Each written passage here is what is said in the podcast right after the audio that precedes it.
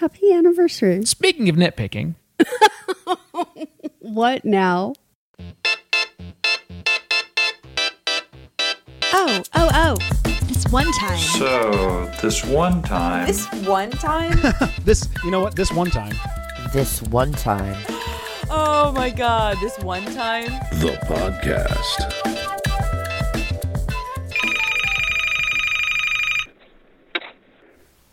Hi Shiva, this is Anonymous from Ohio. Um, I wonder if you might help me with a recent problem in my relationship. My husband and I have been married 11 years, but we've been together for 15. We've had our ups and downs as normal couples do, but lately it seems like everything he does, try and find something to nitpick and argue over. In fact, I kind of enjoy it. But now I've moved on from nitpicking to a strange jealousness. When he says he's at a doctor's appointment, I call the doctor's office to confirm the appointment at the time he told me. He has lunch with his mum once a month, and even that makes me jealous. I feel like if I keep this up, it might end our relationship. What can I do to get our relationship back to it was? Thanks, guys. Bye. That is a great question, Anonymous.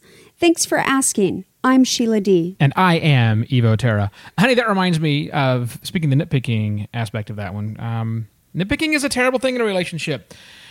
Like the time when you were nitpicking me like crazy when we went to that horrible museum in Copenhagen. I don't think I nitpicked. You nitpicked on me the entire time we were there and yelled afterwards in a big way. I didn't yell. I still haven't yelled. You scowled.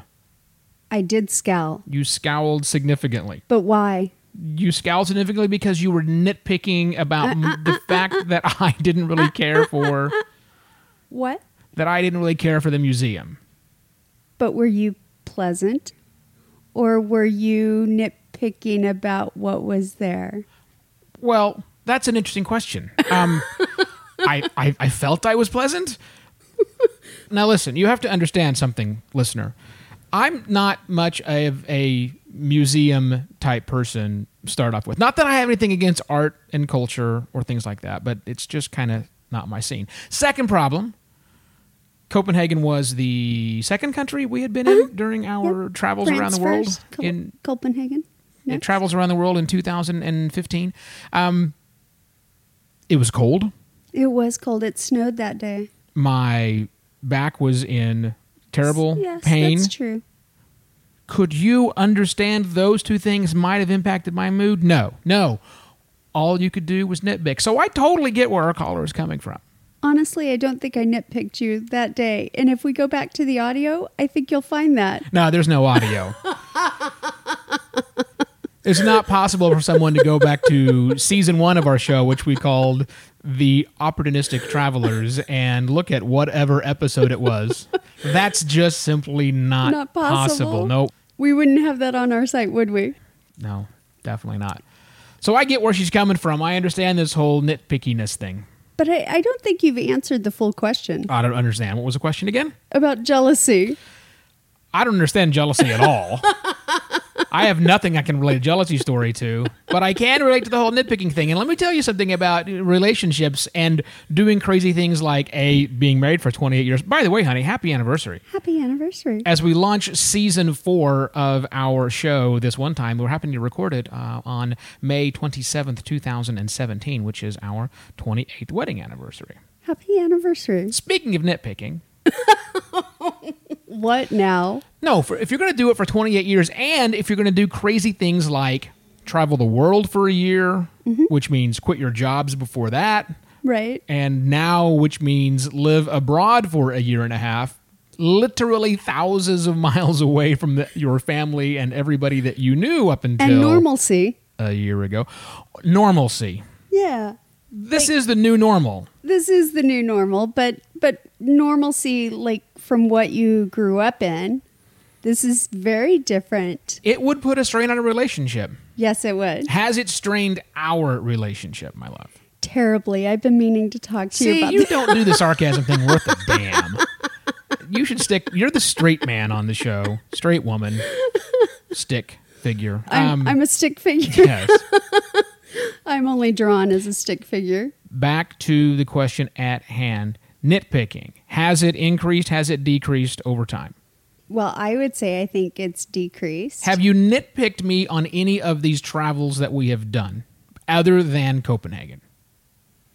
Absolutely not. Again, you suck at the sarcasm. Let's turn it back. Okay. Have you nitpicked me? Tell me, have I done that? No, I turned it to you. I understand, but do you have a situation where you feel I was the one that was being nitpicky? I want to know what you think. Look, I the only thing I can nitpick over that you don't follow instructions. I do follow instructions when they're important. Mm. Well, back to Copenhagen at the museum, which was what did you like about that museum trip? What Other than I, my wonderful company. I liked, um, I like there was a big area where they had the big statues.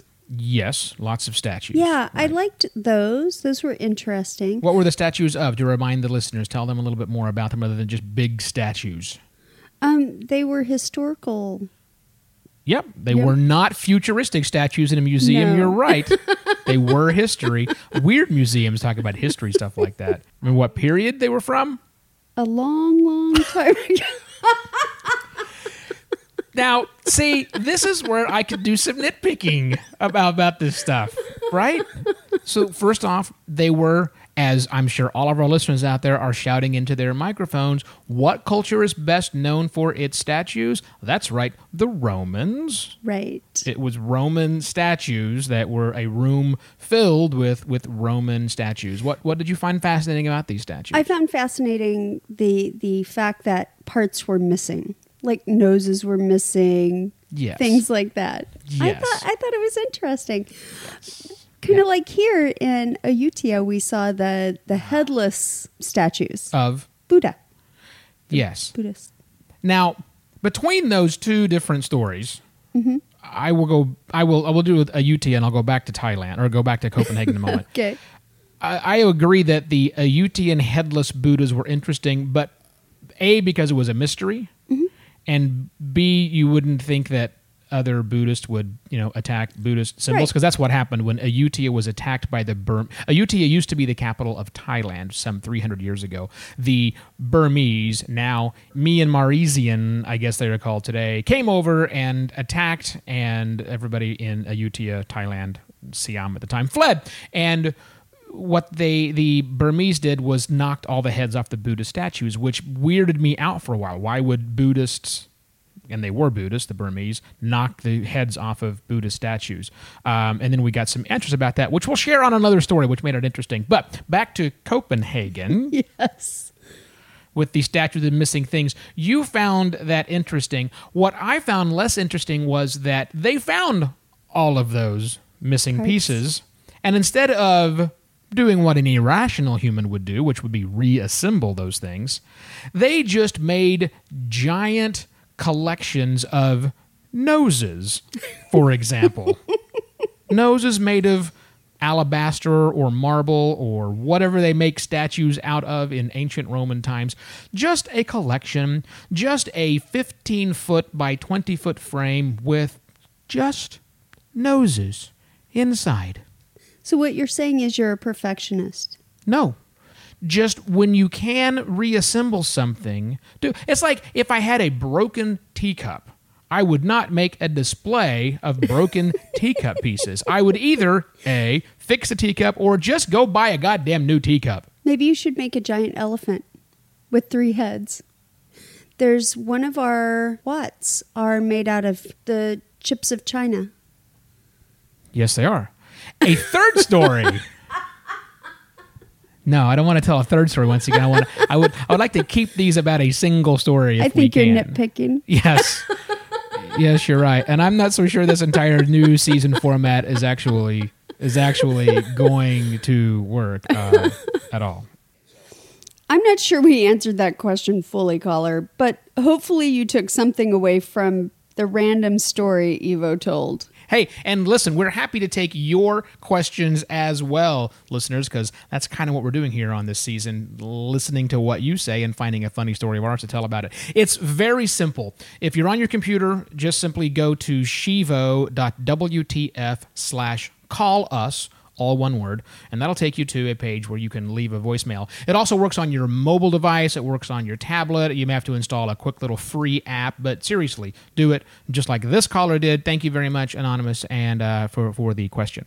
Every caller will get a free postcard from us, but we have fans every month that get a postcard currently from us. That's right. If you sign up and get a postcard from us, it's a great way to show your support for our show and our continued travels around the world. Uh, it helps us keep this party going. Just go to shivo.wtf slash postcards or patreon.com slash OPP travelers. Our music is by Valea Valea, Thanks for listening, listener. I am Evo Terra. and I'm Sheila Dee Subscribe to the show and rate us at Apple Podcasts or wherever you found the show. More advice and life lessons coming from us next week on This One Time. Cheers!